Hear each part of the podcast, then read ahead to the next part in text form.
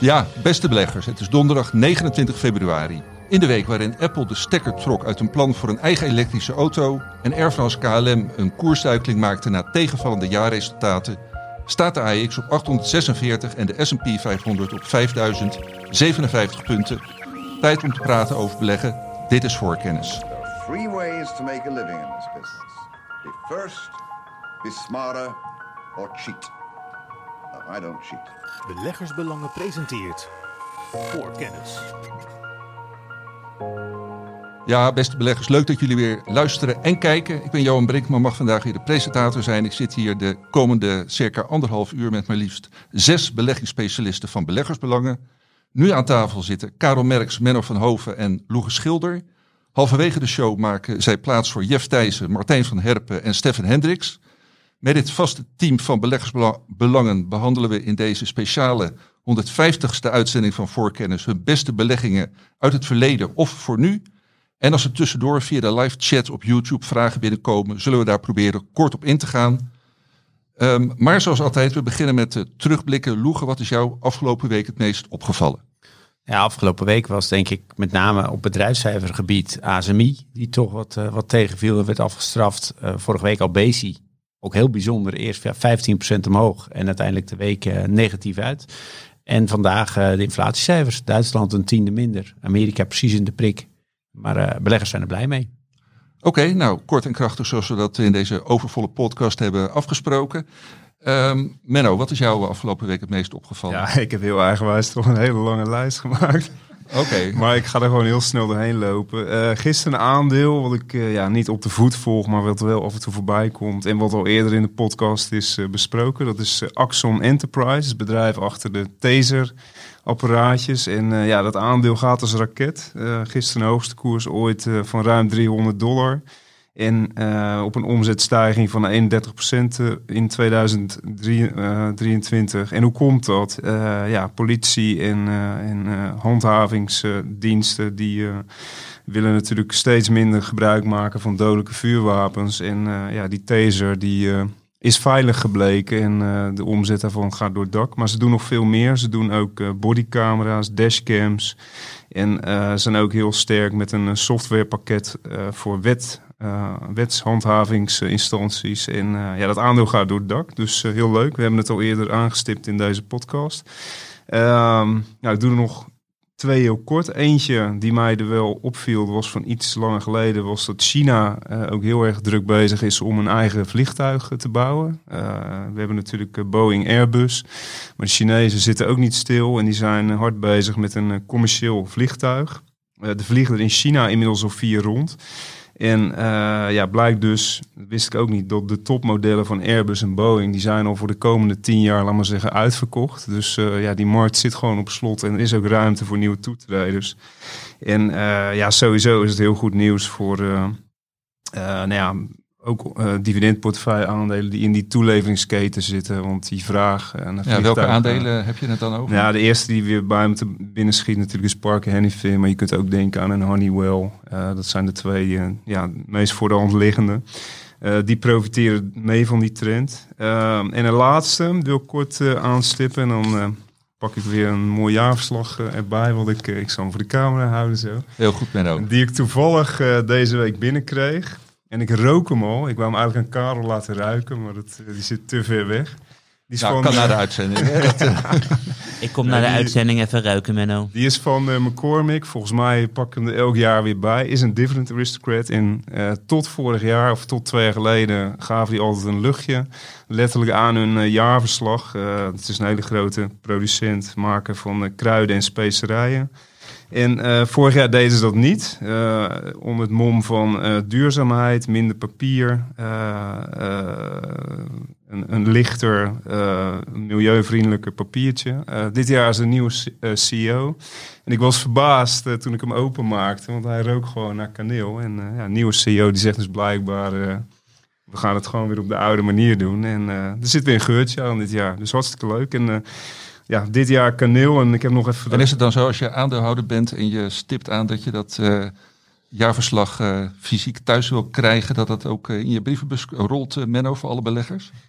Iedereen kan het volgens mij online gewoon, ja, je kan het sowieso digitaal bekijken. Ja. Maar wil je het echt fysiek hebben, kun je volgens mij bij de meeste bedrijven kun je dat wel aangeven. Ah. Zeker ook in Europa. Houdt u van kaneel, beste beleggers, dan eh, weet u wat Precies, u te doen dan staat. Kan het die kant op komen. En ja, wat leuk misschien, vind ik leuk. Wat hebben ze nou de afgelopen jaren, natuurlijk met uitzondering van vorig jaar gedaan. Eh, eh, twee jaar geleden was het eh, ook cinnamon. Dus op zich wel opmerkelijk dat ze dit jaar weer precies hetzelfde doen als twee jaar geleden. Ongetwijfeld met die nieuwe CEO te maken. is ook een van hun grootste kruiden slash specerijen. Maar het jaar daarvoor was het vanille, vanille. Daarvoor red pepper. En daarvoor was het, en heb ik even moeten opzoeken, dat was brbere. En dat is dus blijkbaar eh, de most popular seasoning, dus kruidenmengsel, in Ethiopië. Dus eh, zijn jullie helemaal bij over de laatste ja, we specerijen? de wereld rond. Ja, oké, dank, dankjewel eh Menno. Nou, Karel, jij eh, blinkt ook altijd uit in terugblikken, maar ook jij hebt eh, beloofd het eh, kort te houden, dus klopt. Klopt. Ik bedoel, de vorige keer werd ik door jou afgestraft, want ik had 13 punten. En bij punt 6 moest ik eh, stoppen. Dus ik heb het iets compacter gehouden deze keer. Ik heb drie puntjes die ik wil aansnijden, waarvan ik uiteraard eh, het eigenlijk over de cryptomarkt moet hebben, wat ik de afgelopen paar keer dat ik hier was, het elke keer heb aangestipt. We zijn begonnen in november, omdat ik toen dacht, eh, FOMO gaat weer komen, dat is fear of missing out. En mijn aanpak was eigenlijk redelijk simpel. Elke keer wanneer er een nieuwe high is in een nieuwe maand van het momentum, koop ik wat crypto bij. En afgelopen week hebben we de eerste tekenen van FOMO gezien. Dus de bitcoin had niet alleen zijn beste dag van het afgelopen 12 maanden, maar ook eh, de beste week van de afgelopen 12 maanden. Dus het begint lekker te komen. En sinds het openen van mijn posities zijn Tron en Solana met 14% gestegen, Avalanche met 35%. Ethereum heb ik in december gekocht, die eh, 58% hoger en Bitcoin eh 70%. En morgen is het maart en als er weer een nieuwe high in momentum is, koop ik morgen nog wat bij. En ik dacht dat het eigenlijk eh, mijn hoogtepunt eh, van de week was toen ik dit schreef. En gisteravond werd ik echt eh, zeer positief eh, verrast als tweede. Duolingo kwam met cijfers en af, in de after-hours handel stond het in één keer eh, een kwart hoger. Dus dat is ook eh, hartstikke leuk eh, voor mij en de lezers die mijn eh, advies betreffende Duolingo gevolgd hebben.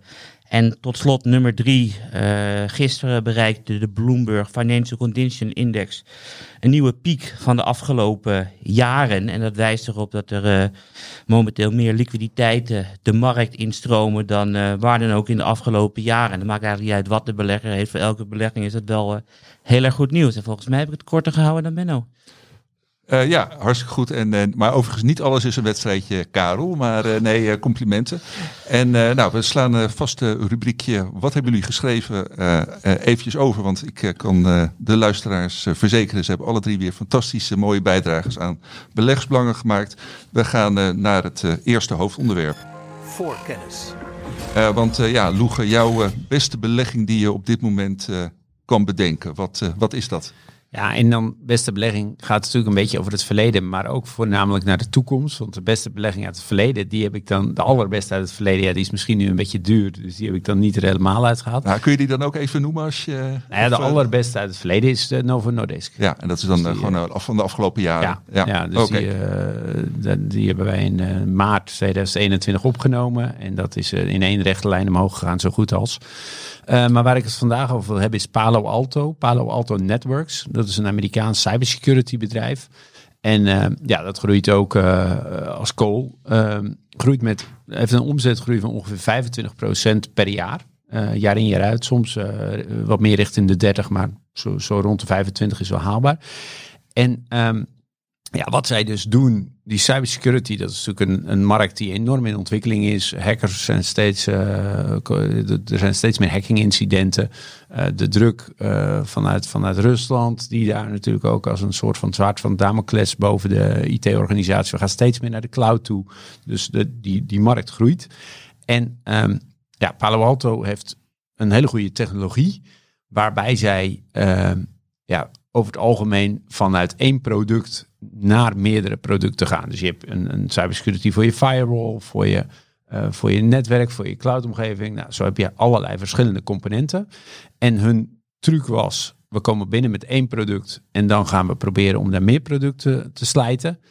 En het afgelopen jaar zien zij dat ze een platform aanbieden. En daar gaat ook met, wordt, het, wordt het ook wel interessant. Want zij hebben dus eh, vorige week cijfers bekendgemaakt waar de winst per aandeel 39% was gegroeid. Ze verwachten een winst per aandeel groei van 23 tot 25%. Alleen de omzetgroei, die gaat een beetje tegenvallen. En waarom? Eh, twee redenen. Ten eerste omdat ze dus zeggen, ja, wij sluiten nieuwe klanten liever gewoon aan met een totaalpakket. Als die op ons platform komen met alle diensten, ja, dan hebben ze langer binnen, dan hebben we hogere omzetten en dat lukt ons goed. Maar, zeggen die klanten dan, ik heb sommige producten, daar loopt mijn huidige contract nog twee jaar van. Ja, en ik kan me niet permitteren om dubbele kosten te hebben. En zegt Palo dan, ja, dan ga je alvast betalen voor de producten die je nu direct nodig hebt. Die andere krijg je er ook bij, maar daar hoef je dan pas over twee jaar voor te betalen wanneer dat oude contract afgelopen is. Zo heb jij geen dubbele kosten, hebben wij alvast binnen. En dan valt die omzetgroei dus tegen. En ze zeggen er dan bij, de winst per aandeel gaan we wel laten stijgen, want dit is efficiënter, dit is beter. Uh, maar ja, het, het, het, valt nu even tegen. En toen ging de koers dus 29% omlaag. Nou, en dat was uh, vorige week. En de, dit aandeel even voor de duidelijkheid, dat zit in de duurzame portefeuille ja. ook, of niet? En, ja. ja, en dat heb je ook privé. Uh, heb ik ook ja, privé, ja. Dus we, hebben, we bespreken niet alleen de winnaars aan tafel, maar ook de verliezers. nou ja, over het jaar staat het aandeel nog steeds in de plus. Ja, dus inmiddels is het ook wel weer wat hersteld. Maar ondanks dus die daling van 29% na de publicatie van de cijfers, staat het aandeel nog steeds in de plus, 9%. Dus dat is helemaal niet verkeerd. Maar die 29% daling was wel even een puntje van, hey, uh, wellicht een, uh, een instapmomentje om wat bij te kopen. Ja, en uh, want we zijn dan nu een week verder en die koers is ongeveer op dat niveau gebleven. Nee, hij staat nu alweer zo'n zo'n 12%, 13% hoger. Ja, dus ja. er waren al vorige week mensen die dachten van we moeten nu instappen, maar jij vindt dat ja, nog steeds. Nee, ik vind dat nog steeds. En met die, met die strategie van platformization, zoals zij dat dan noemen, ja, verwachten zij van de huidige 4 miljard omzet naar 15 miljard omzet te gaan in 2030. Ze hebben een enorme marge van, uh, van een bruto marge van richting de 80% En uh, de marge die dan na alle kosten overblijft was vorig jaar 22% is dit jaar 28% Dus die, naarmate die omzet stijgt, neemt die marge die onder de streep overblijft ook echt wel toe. Ja, als ze naar 15 miljard omzet gaan, ja, dan kan die winst per aandeel ook echt omhoog schieten. Nou, het staat nu 60 keer de winst, dat is duur. Maar ja, als die, als die winst keer 4, 5, 6, 10 kan, ja, dan, dan valt dat wel weer mee. Ja, en uh, vind je dan die, uh, ja, die hiccup die ze vorige week hebben gehad, een soort uh, eenmalig, zeg maar, die overschakeling op een nieuwe manier van aanbieden? Ja, dat, dat, dat, dat weet je natuurlijk pas als, ze, als, dat, als dat uitkomt wat ze nu voorspellen. Wel, maar ja, er kan natuurlijk gerust nog een hiccup onderweg komen. Dat was namelijk nog een ander punt. Ze hebben een aanbesteding gewonnen voor de overheden. En die overheden die, ja, die schakelen minder snel over naar nieuwe software dan ze van bedrijven gewend zijn. Dus ze hadden opgeschaald om de mensen aan te nemen die dan die implementatie konden doen voor de overheden. Maar die zijn door de overheden nog niet voldoende afgeroepen. Dus ja, daardoor viel de omzet ook tegen. Dat kan natuurlijk gerust nog een keer gebeuren. En dan, en dan komt er nog zo'n momentje voor. Maar uiteindelijk op de lange termijn, het is een groeimarkt. Ze hebben een superieur product. Uh, die, die, die omzetontwikkeling, ja, die is, die is enorm als dat keer vier gaat. Dat, in mijn beleving zal dat moeten leiden tot nog meer, een nog sterker stijgende winst. En dat, ja, ik vind dat een heel mooi, uh, mooi bedrijf. Ja, en nou uh, zit het aandeel natuurlijk niet voor niks in de duurzame voorbeeldportefeuille die jij voor ons sinds dit jaar beheert. Wat is er duurzaam aan dit bedrijf? Nou, sowieso het, het veiliger maken van omgevingen is uh, verantwoord. Maar goed, dat, dat kun je natuurlijk op allerlei manieren zeggen. Maar uh, ze hebben een hele bescheiden footprint. Ook natuurlijk omdat ze met software bezig zijn. Ze hebben een heel sociaal bedrijf. Uh, werken, ja, zijn heel goed voor hun werknemers. Hebben een governance goed op orde. Dus wat dat betreft voldoen ze gewoon aan alle vinkjes. Weet je, dus ze zitten niet in de windmolens en de duurzame energie. Maar wel het veiliger maken van onze online omgeving. Uh, wat, wat, wat ik ook een, een, een belangrijke rol vind. Uh, en alle andere vinkjes, uh, die zetten ze ook. Ja, klinkt interessant, Karel, wat jou betreft? Zeker. Ja, oké. Okay. En eh, ja, vraag die Menno natuurlijk eh, direct eh, te binnen schiet is, eh, keren ze ook dividend uit? En Eh, volgens mij nog niet. En, Nee. en dat komt ook omdat, weet je, twee jaar geleden, bedrijf, twee ja, jaar geleden ja. maakten ze nog verlies. Weet Ja. je, en nu, en die winst per aandeel, die is nu door, het, door, dat nul, door die nullijn heen. En die gaat nu snel stijgen. ja, Eh, misschien nog één ander puntje, één, één datafeitje. Dus met die nieuwe strategie, nu op dit moment hebben ze 70% recurring omzet. Mhm. Dus, dus de bestaande klanten volgend jaar alweer 70% erbij. Ja, met die nieuwe strategie gaat dat naar 90%. Dus het wordt gewoon allemaal veel stabieler eh, en, en veel voorspelbaarder in de groeicurve. En ik, ja, in de, in de, voor de selectie van de duurzame portefeuille is dat een belangrijk eh, kenmerk. ja. Eh, nou, je weet er veel van, eh Loeg, vast veel meer nog dan dat je hier aan tafel vertelt. En dat sluit ook aan bij een vraag die wij hebben binnengekregen. Want hoeveel, hoeveel aandelen zitten er in de duurzame 30. portefeuille? 30. Eh, de vraag is van Tante Pietje. Nou, dat zal vast een synoniem zijn. Hoeveel aandelen, CQ bedrijven, kan een analist volgen? Wat, wat, wat is jouw mening daarover?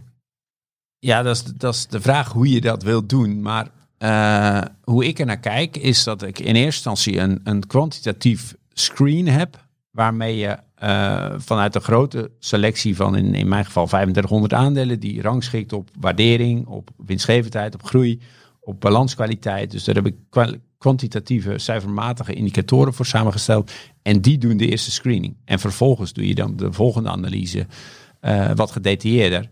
Maar ik denk, ehm, alles weten van een bedrijf, dat, dat lukt toch niet. En, en dan nog kan er van alles gebeuren eh, wat, je, wat je vandaag niet weet, maar in de toekomst kan optreden. Corona hadden we natuurlijk ook met z'n allen niet, niet voorzien. Dus, eh, dus ik denk dat, eh, dat ja, een bedrijf van 40, 50 kun je in ieder geval wel in de gaten houden. Oké, eh, helder. En dan eh, ja, nog een andere vraag, ook eigenlijk dan specifiek over de duurzame portefeuille, maar geldt denk ik voor meer portefeuilles. Van eh, ja, na periode, lange periode van koersstijgingen staan veel aandelen. Ik lees hier percentage van eh 85% op een all-time high. En ja, is het dan wel verstandig om nu in aandelen te stappen om in die om, om ook in ja, die aandelen op piekniveau te stappen? Nou ja, de, de belangrijkste driver van koerswinst is, eh, of van, van, van, van een koersstijging is, een, is eh, winststijging. Dus uiteindelijk, als de winst van een bedrijf verdubbelt, zal de koers van het bedrijf ook verdubbelen. Tenzij het natuurlijk op een enorme waardering staat, waarbij dat niet. Maar als die multiple, als die waardering gelijk blijft, heeft een verdubbeling van de winst ook een verdubbeling van de koers tot gevolg. Dus als je bedrijven kunt vinden die een serieuze winststijging eh, in de toekomst verwachten, eh, ja, dan, dan kun je daar nog een heel mooi rendement op maken. Nou, en als we, als we kijken naar de statistieken van de duurzame portefeuille, dan was de winstgroei in Q4, Q4, eh, vierde kwartaal van 2023, was rond de 14 procent. eh, ten opzichte van 12 maanden eerder. En voor de S&P is datzelfde getal 3. Ja. En het, de koers-winstverhouding eh, leidt tot een eh, is, is rond de 16 en voor de S&P is die 20. En vergeet ook niet dat all-time highs vaak geclusterd zijn. Dus het is niet zo dat we een all-time high hebben, dat we een all-time high hebben. De volgende altijd nog 10, 20, 30. En wat ik dan altijd wel leuk vind, zijn die grafiekjes eh, van de afgelopen 50 jaar. Waar er een rood stipje staat op elke all-time high. En vaak is de beste voorspeller voor een all-time high als er net een all-time high geweest is. En als je vlak voor die clusteringen gaat afbouwen, dan mis je misschien wel het grootste gedeelte van de koersstijging. Ja, en anders, anders dan met bijvoorbeeld commodities. Kijk, uiteindelijk een bedrijf maakt winst. Hè? En, en die winst komt erbij in de waarde van het bedrijf. Dus die, er zullen altijd nieuwe all-time highs komen. En eh, uiteindelijk, als je voldoende uitzoomt, zal de aandelenkoers altijd een stijgende lijn vormen. Ja, en eh, hoeveel, eh, als het om die winstgroei gaat, hoeveel jaren kijk je dan vooruit te loegen? Tot 2027. Ja, dus het is eh, nou ja, toch gewoon eh, Eh, aan- vier, vijf jaar. Ja, ja. ja. en, dat, en dat is ook mogelijk. Nou ja, uiteindelijk wordt natuurlijk de onzekerheid groter. Maar eh, ja, er, wordt, er wordt echt wel goed nagedacht over die winstverwachtingen. En eh, ja, onze rol is dan weer om te kijken of die winstverwachtingen een beetje reëel zijn. Ja, oké. Nou, dankjewel eh voor je tip, eh Loege. En eh, we gaan naar het volgende hoofdonderwerp. Voorkennis. En dan eh, kijk ik met een schuin oog eh, naar mijn eh, linkerbuurman, Menno van Hoven. Menno, jij hebt ook een mooi aandeel uitgezocht. Ja, het is, het is wel grappig dat we het net hadden over die all-time highs. Want ja, dit aandeel, en dan heb ik het over Deere Co. Natuurlijk vooral bekend van de landbouwmachines, tractoren. Is voor mij wel een van de, ik heb het ook opgeschreven, weinige echte kwaliteitsaandelen die op dit moment niet op een all-time high staat.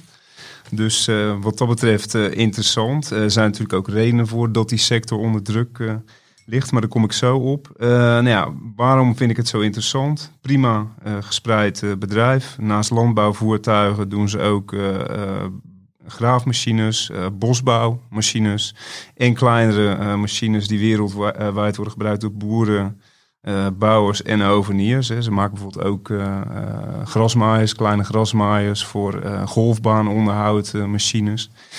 Dus heel breed productaanbod. En wat ik er vooral ook interessant aan vind, is dat ze hele duidelijke, ik zal ze ook, eens even in de camera kijken, hele duidelijke doelstellingen hanteren ten aanzien van de kapitaalallocatie. Met ja, naast een heel sterk dividend, waar ik natuurlijk door getriggerd word.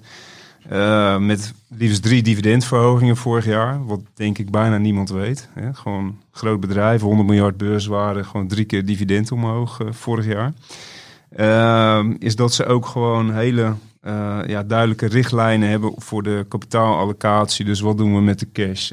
Wat is het belangrijkste? Nou, eerst de credit rating. Dan kijken ze naar dividend.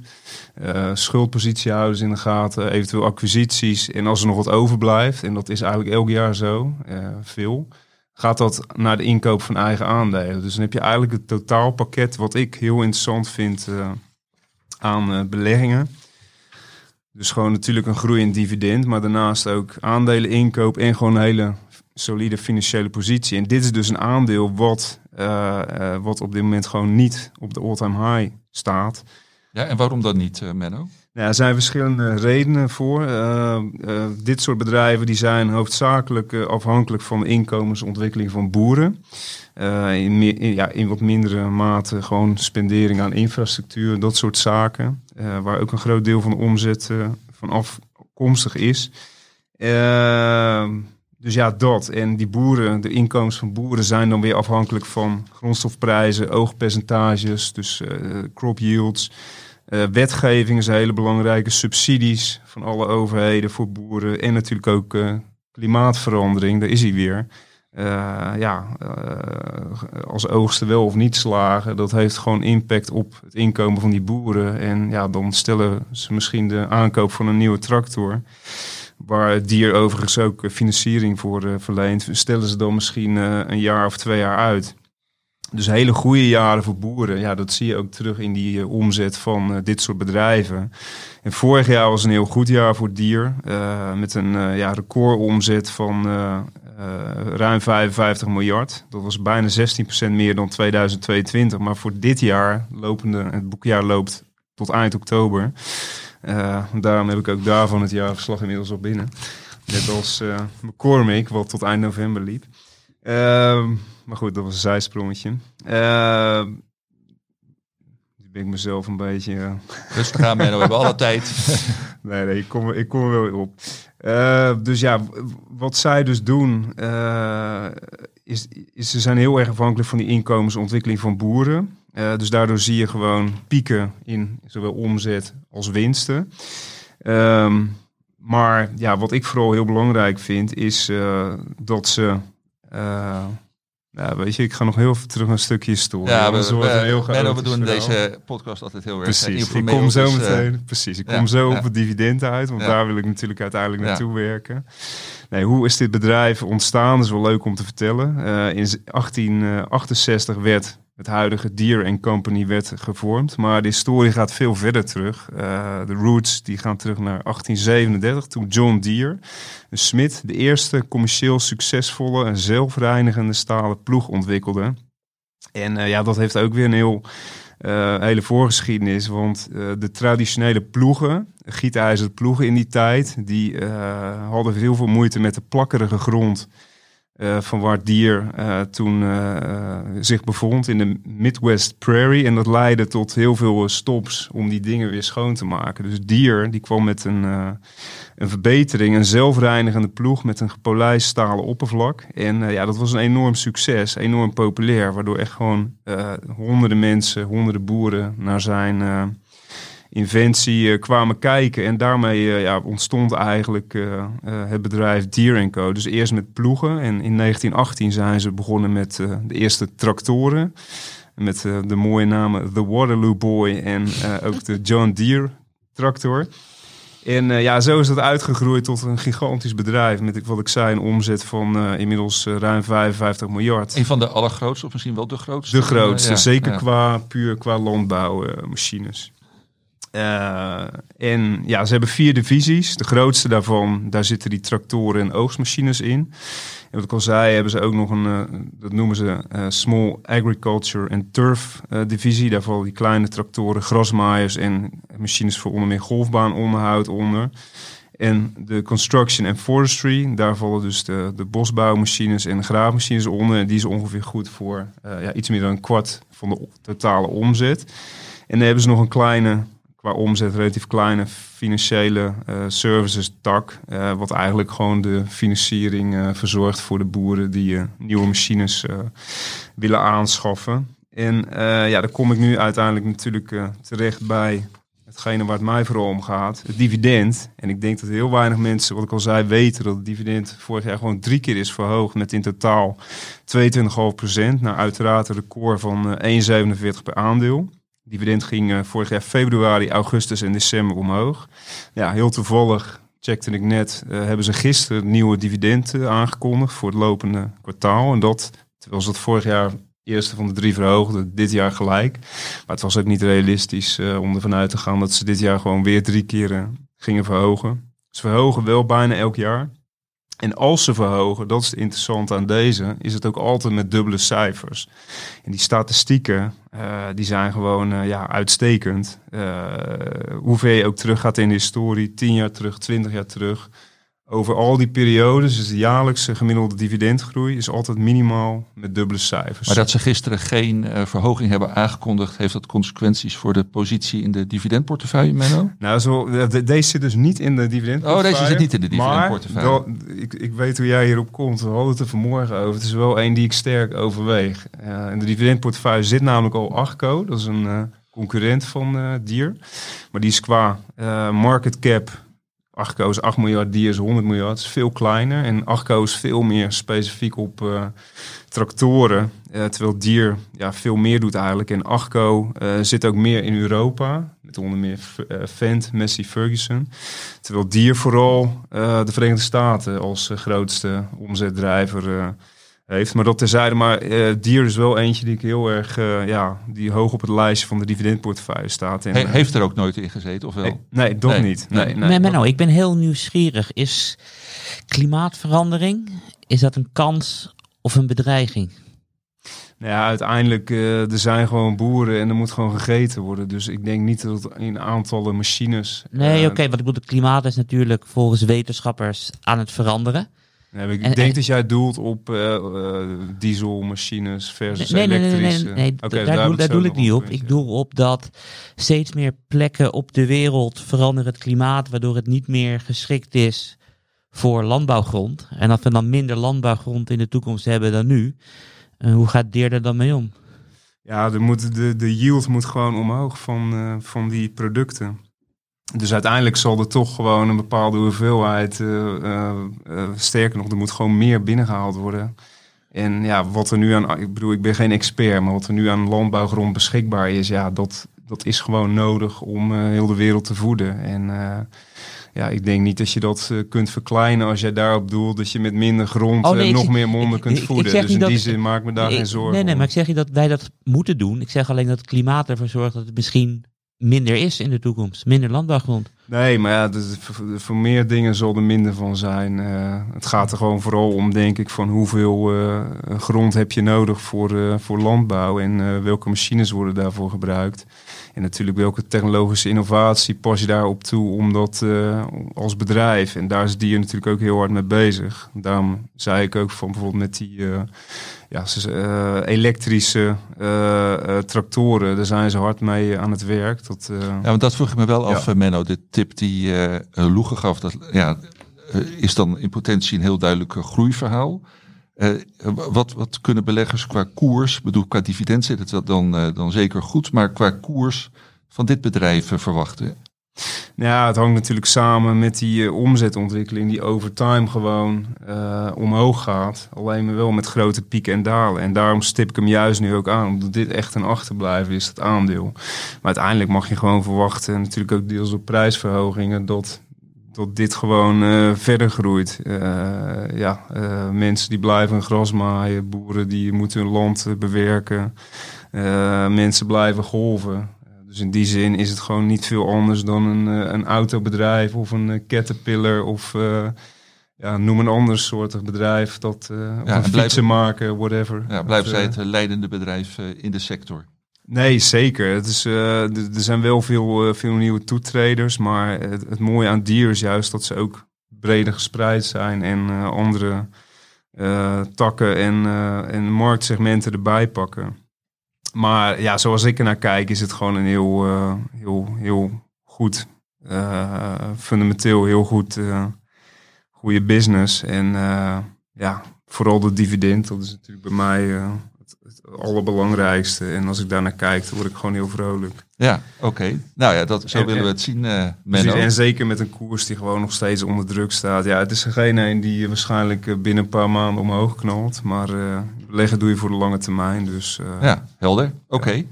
Eh, dankjewel, eh Menno. En eh, nou, dan eh, naar het volgende hoofdonderwerp. Voorkennis. Eh, Karel, ook jij hebt eh, een eh, mooie belegging bedacht, uitgezocht. Vertel. Klopt, het is de minst spannende van allemaal. En misschien vindt jullie, een van jullie het ook wel de meest eh, saaie van allemaal. Maar voor mijn eigen beleggingsportefeuille, voor mijn beleggingsadvies is het essentieel. En mijn beleggingstip is eh, diversificatie. Het wordt er wel wat spannender gedurende mijn eh, verhaal. Maar de reden waarom ik het nu over wil hebben, is omdat het Forum dit jaar overspoeld is met beleggingsadviezen van mij, die dit jaar heel slecht uitpakken. Ja, even uitleggen aan de mensen die dat niet weten. Het forum is het forum van beleggersbelangen waar abonnees hun vragen kunnen stellen en met de redactie en andere abonnees eh, Ja, klopt. In, dit in contact kunnen komen. Klopt helemaal. In dit forum staat dit jaar vol met eh Albert Marle, wat dik in de min staat dit jaar. Van Mursk staat dik eh, in de min dit jaar. Eh, de goudmijnaandelen staan dik in de min eh, dit jaar. En als je nog even Freeport er ook bij betrekt, die staat ook eh, diep in de min. Dus als je al die verhalen leest, dan lijkt het alsof het echt een eh, rampzalige jaarstart eh, voor mij is geweest. Maar dat is het helemaal niet zo, want het is eigenlijk een hele goede jaarstart eh, geweest. Want volgens mij is het belangrijk dat op het moment dat iets in de min staat, dat je iets anders hebt wat dit jaar in de plus staat. Dus ik bedoel, nummer 1 met stip dit jaar is het Duitse defensiebedrijf Rheinmetall. Is 49% eh, hoger dan eh, 31 december. En mijn drama met Maersk ben ik nu eh, ruim 20% kwijt. Ja, het is wel veel minder verloren dan dat ik eh, gewonnen heb. En als ik dan kijk op plekje 2, daar staat de cryptomunt Ethereum. Die staat 48% hoger. Het is wel een halve positie. Maar ja, als ik een andere halve positie pak, eh, Bitcoin, die staat dit jaar 46% hoger. En de goudmijnaandelen staan eh 16% lager. Dus ik, mijn tip is van diversificatie is eh, werkelijk alles. En ik heb geen idee van wat in mijn beleggingsportefeuille het komende jaar goed gaat eh, presteren. Dus ik heb een keertje naar al mijn aandelen gekeken. En die aandelen heb ik verdeeld in eh, negen verschillende thema's.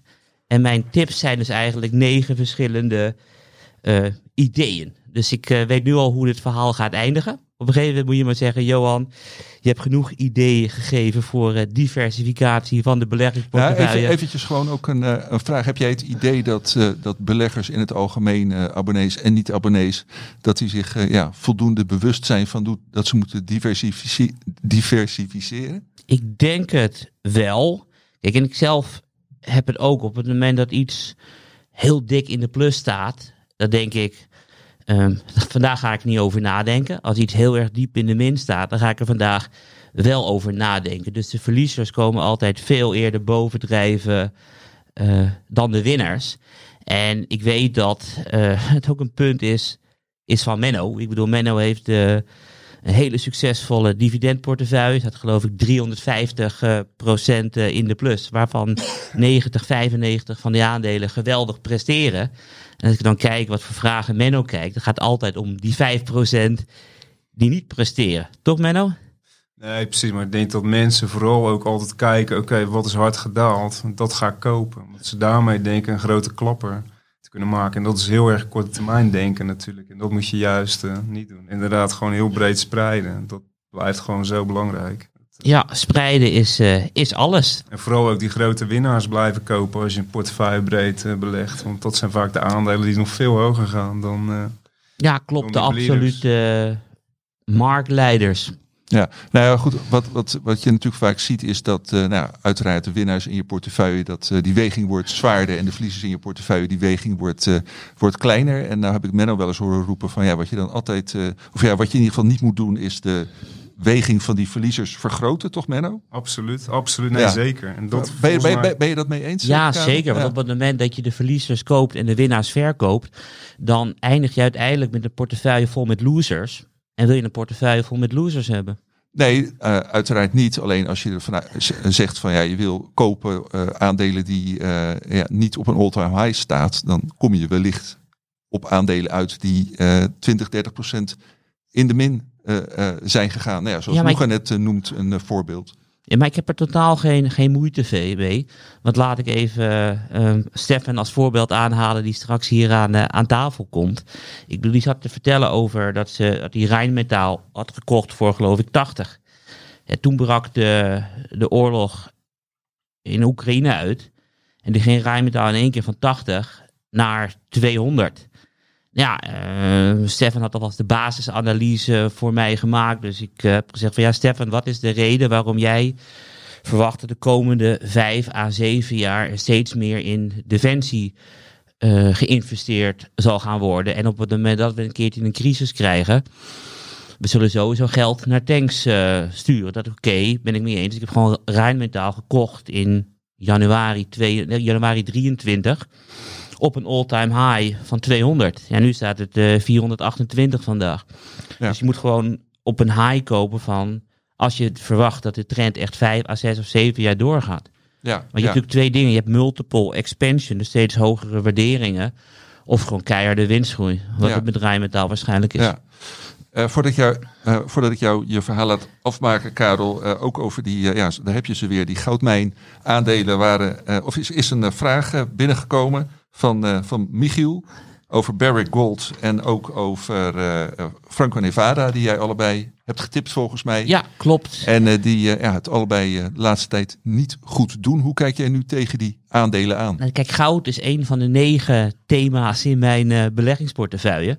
Kijk, en, en waarom presteert op dit moment ehm, die goudmijn aandelen niet? We hebben drie keer deze eeuw hebben wij een enorme rally gehad in goudmijn aandelen. En dat was elke keer op het moment dat de Fed begon met renteverlagingen.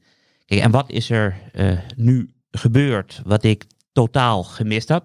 Dat is dat voor het eerst in de geschiedenis de Amerikaanse economie of de Amerikaanse regering in tijden van hoogconjunctuur begrotingstekorten aanhoudt die alleen zijn voorgekomen bij COVID of ehm, een eh, diepe, diepe economische recessie of in tijden dat Amerika rechtstreeks in oorlog is met een ander land. En ik vind het compleet, ja, ik begrijp niet waarom de Amerikaanse regering zoveel overheidstekorten nu aanhoudt. Het gevolg is dat de Fed veel meer moet doen dan dat het eerder had aangegeven, gedacht en wat ik gedacht had. Dus voor mij is het nog steeds een van de negen thema's.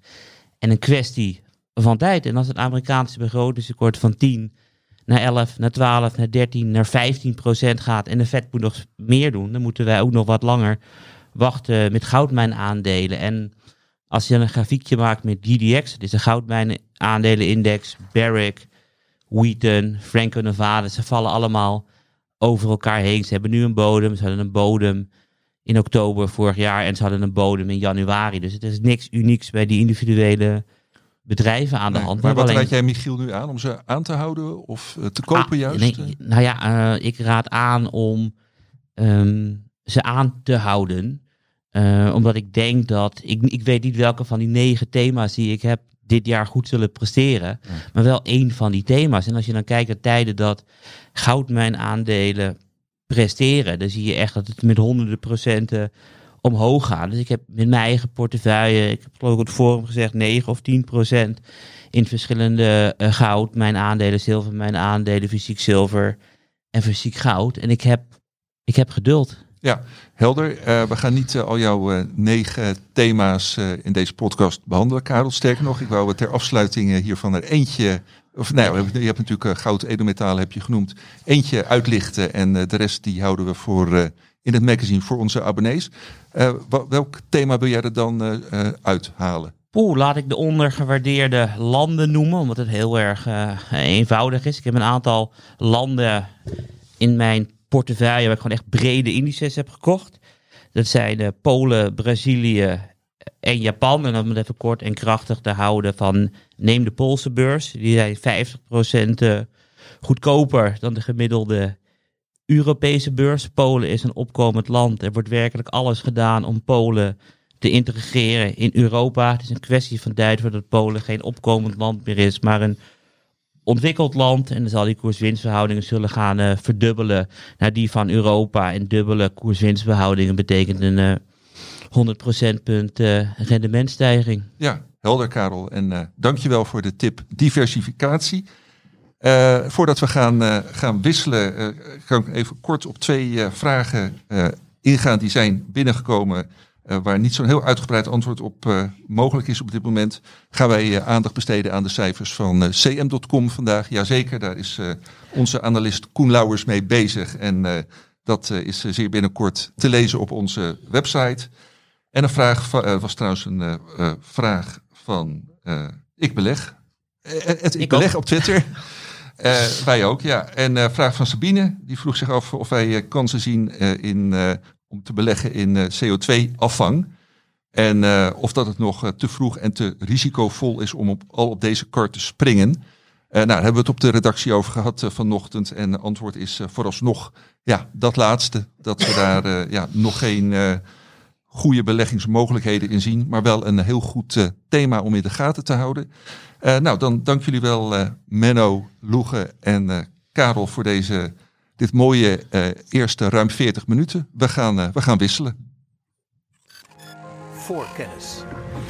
Intussen tijd, beste beleggers, kunt u meedoen aan een winactie om het boek De Intelligente Belegger van Benjamin Graham te winnen.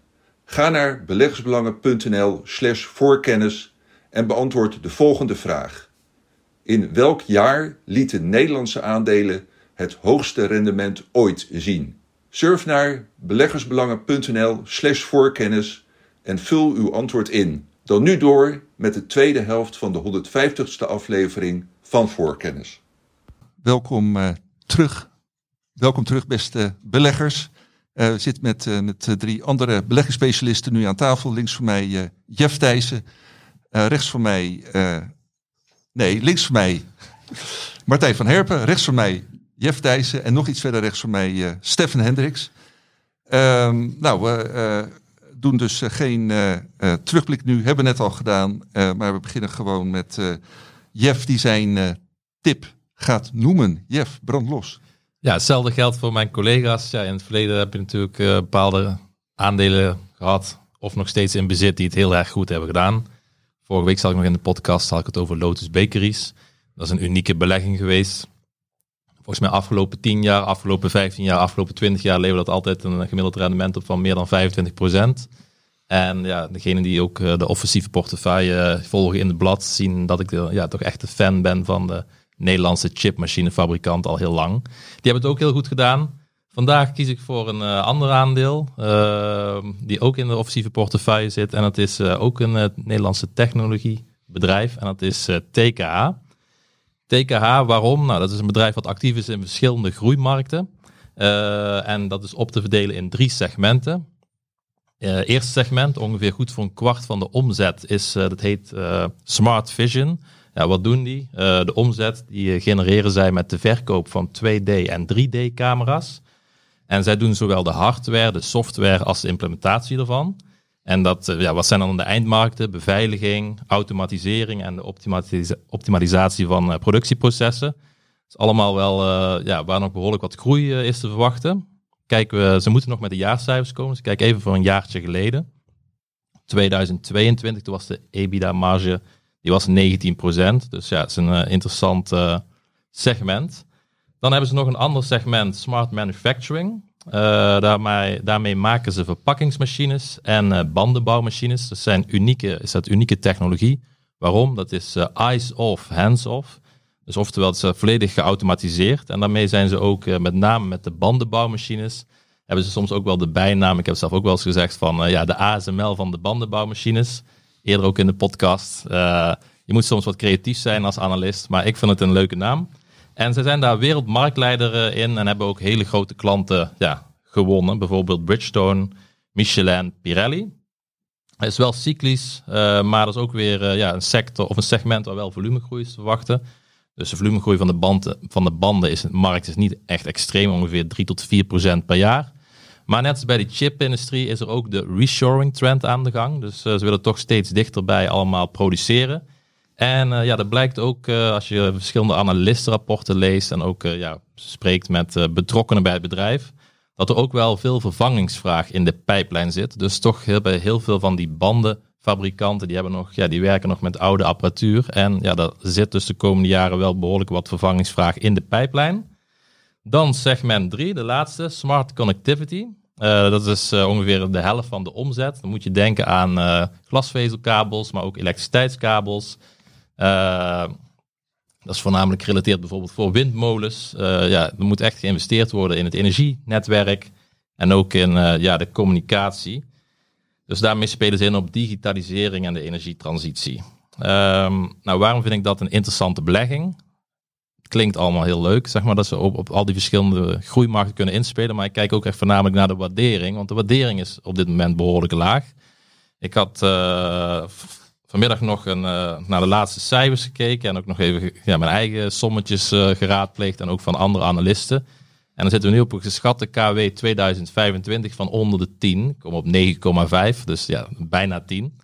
Dus het aandeel is uh, naar mijn mening vrij goedkoop voor een technologiebedrijf. En de gemiddelde KW lag ook in de laatste vijf jaar lag het vaak boven de 15, of kwam het gemiddeld boven de 15 uit, meer dan 15. Kijken naar de balans. De balans is uh, ja, gewoon gezond. Uh, even een, een, eenvoudige maatstaf, netto schuld, EBITDA is uh, 1,7. En dan denk ik van ja, waarom zou ik dit dan dit aandeel naar voren schuiven? Nou, er zijn heel veel verschillende redenen. Een ervan, het is ook wel eens in ons blad benoemd als de vergeten dividendkoning. Je kijkt natuurlijk, wil je graag een track record zien van een aandeel wat jaarlijks het dividend kan verhogen. We zijn natuurlijk fan ook van de dividend aristocraten. Maar dit aandeel die verhoogt niet elk jaar het dividend. Maar als je kijkt over een lange periode, dus gemiddeld genomen, verhogen ze wel het dividend. Dus vorig jaar was er ook een recorddividend van 1,65. Dan verwachten we dit jaar ook weer. Uh, en als je 1,65 hebt, dan heb je het ongeveer over 4,3% dividendrendement op de huidige beurskoers. Ik zag nog ook uh, een vrij recent artikel ook, uh, van over die dividendhistorie. en de gemiddelde dividendgroei over de laatste 20 jaar is toch plus 16%. Dus door de cyclus heen weten ze toch netjes ja, ook uh, oog te hebben voor de aandeelhouders. Ze zijn zelf ook van mening dat het aandeel ja, aan de lage kant staat. Waarom? Ze hebben vorig jaar ook twee keer de inkoop van eigen aandelen gedaan. En dat gaf ook ongeveer volgens mij circa 3% terug aan aandeelhouders. Nou, waarom dan die lage waardering? Want uh, ja, het is niet voor niks natuurlijk dat uh, de beleggers het links laten liggen. Nou, het is sowieso al dat een tijdje de wat kleinere bedrijven niet zo in trek zijn op de beurs. Heel veel gaat naar kunstmatige intelligentie, uh, is toegestroomd. Maar Ja, TKH die deed recent ook een persbericht uit. En eh, daarin zeiden ze dat zij hun, take, of, eh, ja, hun eh, kunstmatige intelligentietak, de medewerkers daarvoor, die verhuizen ze van locatie A naar B. Was een, er werd best grappig over gedaan en ja, ook door eh, in de sector ook een andere podcast. Van het is natuurlijk best bijzonder dat je daar als nieuwsbericht naar buiten stuurt dat ja, je medewerkers verplaatsen van locatie A naar locatie B. Maar ja, ze wil toch even laten zien van ja, wij doen ook mee met de kunstmatige intelligentie. Wij zijn daarmee bezig. Wij proberen daarmee aan de weg te timmeren. Maar met name ook een beetje denken schreeuwen van ja, kijk toch eens naar onze waardering. Zo laag. Dat, eh, dat moet hoger kunnen. Ja, maar, En, wat, eh, maar wat verwacht je dan? Ik heb het zelf denk ik ook al een jaar of drie, vier in portefeuille. Ja, het zakt niet heel erg weg, maar het doet eigenlijk ook helemaal niks. Klopt. Eh, nou, in mijn, eh, ik heb een som delenanalyse gedaan. Dan kom ik boven de 100 euro per aandeel uit. Eh, wat staan we nu? Eh, even kijken. Ja, kijk, dat is nadeel als we niet met de- in de uitzending zitten met de computer. 37 maar of zo? 37. Ja. Dus eh, ja, ik zie heel wat opwaarts potentieel. Nou, waarom staan we zo laag de waardering? Nou, Smart Vision, ze doen dus 2D en 3D. Eh, die tak, daar de klanten die hadden hoge voorraden aangelegd. En dat zorgde voor een lagere vraag. Ja, naar mijn optiek is dat eh, tijdelijk, want ja, je hebt echt wel de trend van automatisering. eh, ja, dat dat toch weer die camera's daarvoor nodig zijn, ook voor de, voor de beveiliging. En de andere, ja, de energietransitie, die kabels. eh, we hebben heel veel projecten gezien, die zijn vertraagd. vergunningen die niet werden afgegeven. Maar ja, dat is naar mijn mening ook, ja, zit er nog genoeg in het vat. Dus ik verwacht toch wel dat ze ja, de komende jaren ja, mooi kunnen groeien. Het is wel een wat cyclischer eh, ja, activiteiten die ze hebben. Maar daar, daar, daar zou je door moeten heen kijken. Ik denk dat het gewoon een mooi aandeel is om op, op de plank te leggen voor de komende vijf jaar. Je krijgt een mooi dividendrendement, ze kopen eigen aandelen in. Je speelt in op eh, verschillende groeitrends. En als ik eh, kijk naar ook wat ik het laatste wat ik had, was 80% van die omzet die komt mi- inmiddels voort uit elektrificatie, automatisering en digitalisering en eh, beveiliging. Dat is gewoon een, eh, ja, zijn mooie eindmarkt om blootstelling aan te hebben. Het bedrijf heeft een eh, goede reputatie, heeft een goed track record. Het is een familiebedrijf, daar ben ik ook altijd fan van. En, eh, nou ja, en jij ook- gaat er binnenkort eh, de aandeelhoudersvergadering bezoeken, toch Jeff? Zeker weten, dat doe ik ook. En dan, eh, ja, dus Nee, maar, maar niet zonder reden. Even serieus om daarop in te gaan. Want we hadden het er net over van ja, hoeveel bedrijven kan je als analist volgen. Nou ja, jij bent iemand die zegt van ik volg bewust een relatief klein aantal bedrijven. Maar daar wil ik dan wel alles van weten. En wat ga je dan op die aandeelhoudersvergaderingen doen, Jeff?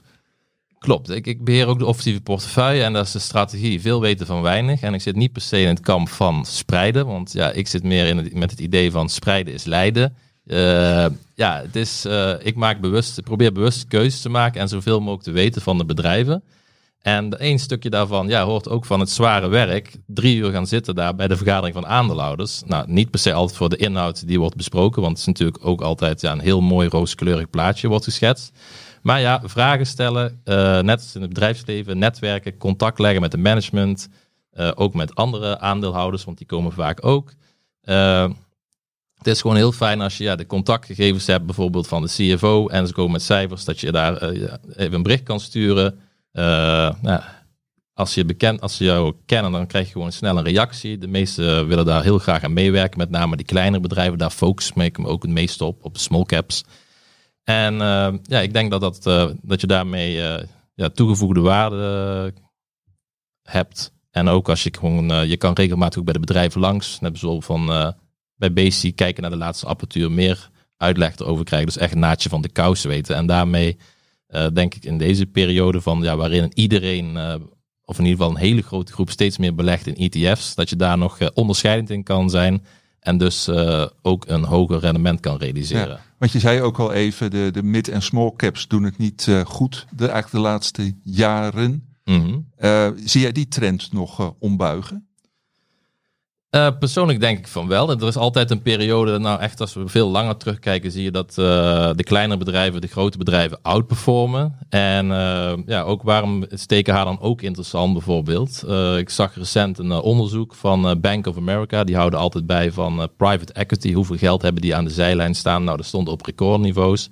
Dus ja, als particuliere beleggers of andere institutionele partijen het aandeel niet omhoog willen dan zie ik het ook wel echt als een prooi voor eh, private equity. Want ze hebben heel veel mooie, ja, activiteiten die ook op hun eigen benen kunnen staan. Dus bijvoorbeeld, ja, je bent wereldwijd marktleider in bandenbouwmachines. Analisten noemen je ja, de ASML van de bandenbouwmachines. Dat is een activiteit die gewoon eh, makkelijk eh, ja, alleen kan staan, naar mijn mening. Ja, helder. Oké, eh, wil je er verder nog iets over zeggen of gaan we naar, eh, naar Stefan toe? We kunnen naar de volgende. Nou, eerste muziekje hè. Voor. Ja, Stefan, jij hebt ook weer eh, lang, eh, lang nagedacht, of niet lang nagedacht. Je schudt je hoofd. Nou, vertel gewoon maar waar je, wat je wil vertellen. Nou, ik heb wel lang nagedacht en het is natuurlijk heel aanlokkelijk om hier te gaan zitten en met een van de aandelen te komen die het allemaal fantastisch heeft gedaan. Dus ik had iets over Rijnmetaal kunnen zeggen of iets over Gersheimer, die zijdelings profiteert van de vraag naar obesitasmedicijnen. Maar goed, dat ligt een beetje voor de hand, dus ik heb eigenlijk naar iets anders gekeken. Ehm naar een aantal onverwachte meevallers. Eh, als ik dan wel eens naar mijn eigen portefeuille kijk en ik kijk naar de aankoopkoers, dan heb ik, dan schud ik nog eens in mijn hoofd, denk ik, hoe heb ik ooit die aandelen tegen die prijs kunnen aankopen? En een daarvan is het Amerikaanse farmaconcern Merck. Ik heb in, eh, nou, ik op de kop af bij drie jaar geleden een artikel geschreven over de farmasector. En toen gezegd, nou, er zitten een drietal koopwaardige aandelen in. Eh AbbVie, Eli Lilly, eh, die ik iets te vroeg op houden heb gezet. Ehm, zeg ik met gevoel voor understatement. Ehm, en Merck. Dus, nou goed, eh AbbVie zit in de hoog dividendportefeuille, dus daar hebben we het al wel vaker over. Eli Lilly, daar heeft iedereen het al vaker over. Maar ik wil eigenlijk naar Merck. Want ehm, toen ik drie jaar geleden dus Merck onder de loep nam, toen noteerde dat aandeel tegen een voor mij onbegrijpelijke 11,5 keer de winst. Eh, tamelijk bizar vond ik dat voor een bedrijf met hartstikke eh goede, goede perspectieven. Ehm, ehm, prima balans. Eigenlijk was alles in orde. Dividend eh, groeide. Eh, Farmasector lag er die tijd niet zo heel erg goed bij. Ehm, andere aandelen, meer cyclische aandelen, waren eigenlijk populairder. Ehm, ja, en Merck is sinds die tijd, eh, en dat vind ik dan dus het meest opvallende, met meer dan 80% gestegen als je het corrigeert voor de afsplitsing van Organon. Tegen eh 33% voor de S&P 500 over die afgelopen drie jaar. Dus dat geeft nog maar eens aan dat je met zo'n eigenlijk ogenschijnlijk een beetje suffer aandeel als Merck fantastisch rendement hebt kunnen boeken. Dus het aandeel heeft een enorme herwaardering gehad, want die eh, 11,5 keer eh, de winst over eh, 2021, dat is inmiddels geworden bijna 15 keer de winst, eh, verwachte winst over 2024. Eh dividend is ook netjes opgelopen, ieder jaar eh, gaat dat goed. Ehm, en dan is natuurlijk de vraag, hou je dat zo'n aandeel dan nog in portefeuille of zeg je nou, nu moet ik toch wel afscheid nemen? Te meer omdat eh, ehm, Merck toch wel een van de eh, grootste patentaflopen in de farmaceutische geschiedenis gaat meemaken. We hebben net al eh, Humira gehad van AbbVie. Dat was al een enorm eh, geval. Maar Merck gaat dat nog ruim overtreffen, want in 2028 loopt het Amerikaanse patent op het middel Keytruda af. En dat is een immuno-oncologie medicijn. Waarvan de omzet afgelopen jaar met eh 21% groeide tot 25 miljard liefst. Eh, en dat is dan goed voor bijna 42% van de omzet van Merck. Dus dat is wel een risicootje, zou je zo denken op het eerste ogenblik. En toch hou ik dat aandeel aan. Waarom? Omdat Merck natuurlijk dat die patentafloop ook al een tijdje aankomen. Dus die hebben al verschillende eh, aankopen gedaan. En eh, de pijplijn van medicijnen loopt al maar door. En, en dat was ook een van de lessen uit dat eh, artikel van drie jaar geleden. AbbVie liep dus ook tegen zo'n enorme patentafloop aan. Namelijk Humira, eh, uiteindelijk goed voor denk ik, 23 miljard omzet per jaar. Dat patent is inmiddels afgelopen. En die koers van AbbVie stijgt alleen maar verder. Ook omdat het bedrijf natuurlijk die patentafloop al mijlenver zag aankomen. En daar natuurlijk zijn maatregelen eh, voor heeft genomen. Ehm, dus Merck is nog steeds, wat mij betreft, aantrekkelijk. Ondanks dat het eh, in tegenstelling tot de John Deere, eh, waar Menno het over had, ja, zit Merck wel dicht tegen zijn all-time high aan. Want het aandeel is maar door en door en door gestegen. Zal ook nog veel meer bedrijven gaan kopen. Uh, maar in tegenstelling tot Pfizer, dat bijvoorbeeld een van een overname deed met uh, hè, dat is 43 miljard dollar, heeft Merck gezegd, nou we, we, kijken vooral naar deals tussen de 1 en de 15 miljard. En dat vind ik allemaal nog uh, goed behapbaar. Balans van Merck laat dat ook allemaal uh, ruim toe. En ondertussen loopt de pijplijn nog best redelijk door, waardoor je ziet dat er eigenlijk steeds meer vertrouwen komt, uh, nou, bij mij, maar ook bij andere analisten, over het overbruggen van die gigantische patentcliff. Want het is natuurlijk in 2028 gaat dat gebeuren. Die omzet van Keytruda kukelt natuurlijk niet in één keer uh, in elkaar, um, maar dat zal geleidelijk gaan. Merck neemt ook al maatregelen eh voor Keytruda om het op een andere manier toe te dienen dan de huidige manier. Dat is ook weer patentverlengend. Zo'n bekend eh, procedé onder eh, farmaceutische bedrijven. Eh, maar ik let de komende tijd op eigenlijk op twee eh, data. De eerste is eh, eh, 26 maart. Dan zou er een goedkeuring moeten komen voor het middel Sotatercept. En dat is een middel tegen eh, pulmonale arteriële hypertensie. Oftewel vernauwing van de kleine eh, longslagaders. Eh, belangrijk middel voor Merck. Ook eentje die eh, ze hebben aangekocht. Ik verwacht daar wel goedkeuring. Merck is zelf ook vrij positief erover. En denkt dat dat medicijn een hele goede start kan hebben in 2024. En ik denk dat dat ook wel juist is. En dan halverwege het jaar, 26 juni, krijgen we een, als het goed is, een goedkeuring ook van de FDA voor een ehm, zogeheten antibody drug conjugate. Daar hebben we het al vaker over gehad in deze podcast. Eh, tegen ehm, longkanker. En ook dat is een middel eh, dat heel erg hard kan gaan. Dus ondanks dat die patentcliff eraan zit te komen, ondanks dat Merck tegen een eh, all-time high aan zit, vind ik het nog steeds een aantrekkelijk aandeel. Houd ik een portefeuille. Verwacht ik de komende drie jaar weer plus 80%? Nee, dat niet. Maar het is wel een, een prettig aandeel om te hebben. Ook als de markten wat onrustig worden. En eh, ik durf het nu naast Jeff zit bijna niet te zeggen. Maar biedt het ook een zeker spreidingsvoordeel? Zeg ik heel zachtjes, anders hoort Jeff het. Misschien eh, luistert Jeff deze podcast nog wel na. En, eh, maar goed, ik denk dat hij het goed kan hebben. Twee, twee vragen die bij mij opkomen, Stefan, bij eh, eh, farmaceuten in het algemeen. Je hebt natuurlijk farmaceuten die enorme omzetsprongen hebben gemaakt ten tijde van, eh, van corona. Die daar veel omzet op haalden. Nou, je noemde Pfizer, dat is volgens mij een, eh, een voorbeeld. Merck ook. En, en, ja, nou ja, en nu hebben we natuurlijk gelukkig minder of geen pandemie meer, minder besmettingen. Hoe zit dat inderdaad bij, bij Merck? Hebben ze nou veel minder omzet uit die, uit die hoek? Ja, dat is wel teruggevallen, maar het was nooit van die, eh, in die mate zoals Pfizer dat had. Hè. Dat coronavaccin werd natuurlijk in ongelooflijke hoeveelheden aangekocht. Grootste medicijn in omzet gemeten ooit ter wereld. En dat valt dan in één keer weg. Nou ja, dat, het zou niet helemaal een verrassing moeten zijn, maar het kwam wel wat harder aan. En bij Pfizer was ook de communicatie suboptimaal. We zitten hier in de podcast, dus ik moet een klein beetje op woorden letten. Ik heb zelf, ik heb de aandelen Pfizer ook. Toen heb ik iets anders geroepen thuis, toen ik die communicatie zag van Pfizer. Niet heel erg handig, dus die doelstellingen moesten eh, tot twee keer toe worden bijgesteld. En, en niet opwaarts, kan ik wel zeggen. Merck heeft daar veel minder last van. En heeft één heel erg dominant medicijn, Keytruda, wat eigenlijk eh, eh, ja, steeds maar meer en meer en meer omzet oplevert. Want als je een medicijn hebt van deze omvang en dat groeit ook nog gewoon dubbelcijferig, eh, nadat het al jaren op de markt is, ja, dat is toch wel weer wat anders dan wat Pfizer nu heeft. En de overeenkomst zou ik kunnen zeggen zit in het feit dat ze allebei een patentcliff te hebben overbruggen. Bij Merck natuurlijk heel erg gericht op één product. Bij Pfizer zijn het er een aantal. Ehm, maar op de een of andere manier is dat vertrouwen bij eh, Merck eigenlijk veel groter. De pijplijn ontwikkelt zich ook iets geleidelijker. De resultaten zijn al iets zichtbaarder dan bij Pfizer. Ja, en tweede thema natuurlijk, hebben we vanochtend in de redactievergadering eh, al over gehad. Heb jij eh, uitgebreid over verteld. natuurlijk obesitas medicijnen. waar nou, een bedrijf als Eli Lilly bijvoorbeeld nou druk mee bezig is. Speelt dat onderwerp ook bij Merck? Ja, die doen er ook al wat aan. Ik bedoel, we hebben het inderdaad gehad ehm, vanochtend over. De twee namen die dan altijd in het, eh, die, die iedereen dan kent, zijn Novo Nordisk, waar Loeg het al over had. En Eli Lilly, eh, uiteraard. Maar een hele sliert van andere biotech- en farmabedrijven zijn nu ook bezig eh obesitas medicijnen te ontwikkelen.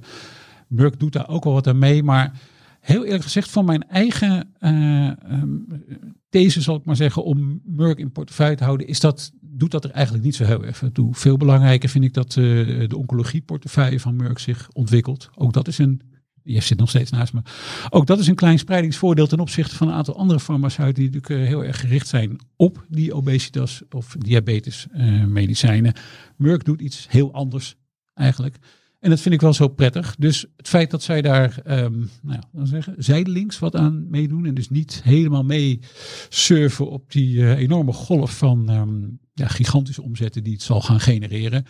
Vind ik niet zo'n ramp. Ik bedoel, kijk, de waardering is er ook wel naar. Hè? Dus eh, Eli Lilly noteert tegen pak een beetje 60 keer de winst. eh Merck tegen 15 keer de winst. Dus daar heb je je verschil te pakken, denk ik. Ja, helder. En even afsluitend om onduidelijkheid te voorkomen. Je hebt ook een, eh, een, eh, een Duits Merck. Ja, En eh, jij prijst het, het Amerikaanse Merck aan, tickercode. MRK. Maar dat- MRK. maar aan die tikkencode, ik eh, kijk even de schuincode. Maar daar heb je volgens mij niet zo heel erg veel. Maar je moet gewoon M- MRK, de Amerikaanse Merck. eh, Ja, en niet, en, niet, en niet de Duitse, althans niet als je de tip van Stefan wil opvolgen. En er is ook een, een vraag binnengekomen, Stefan, die jij, weet ik zeker, goed kan beantwoorden. Eh, en dat gaat namelijk over onze acht voorbeeldportefeuilles. En dan eh, merkt, eh, hoe heet de vragensteller? Rogier op, die merkt op van, nou ja, zo te zien werd al genoemd, de dividendportefeuille, die doet het, het allerbest. En zouden jullie niet van alle portefeuilles over alle jaren de rendementen op de website moeten zetten? Nou, dat, dat doen we ook. Alleen, ja, vraag is even van, of tenminste wat bij mij opkwam en waar jij antwoord op kan geven, Stefan. Ja, iedere portefeuille heeft natuurlijk wel zijn eigen doelstellingen. En jij beheert bijvoorbeeld eh, mede, of eh, onder andere de hoogdividendportefeuille heeft een andere doelstelling. Dus dan zeg je die rendementen, vreemd genoeg, misschien ook niet alles. Nee, het moet natuurlijk wel een beetje aansluiten bij wat die portefeuille voor ogen heeft. Dus als een defensieve portefeuille gaat veel meer over vermogensbehoud. Nou, dan heb je natuurlijk al een hele andere insteek eh, dan wanneer je een dividendportefeuille hebt. Zoals eh Menno die al jarenlang beheert, waar het gewoon over vermogensopbouw gaat en herbelegging van dividend. En de eh, welbekende vliegwielconstructie van Menno die dan zijn werk moet doen.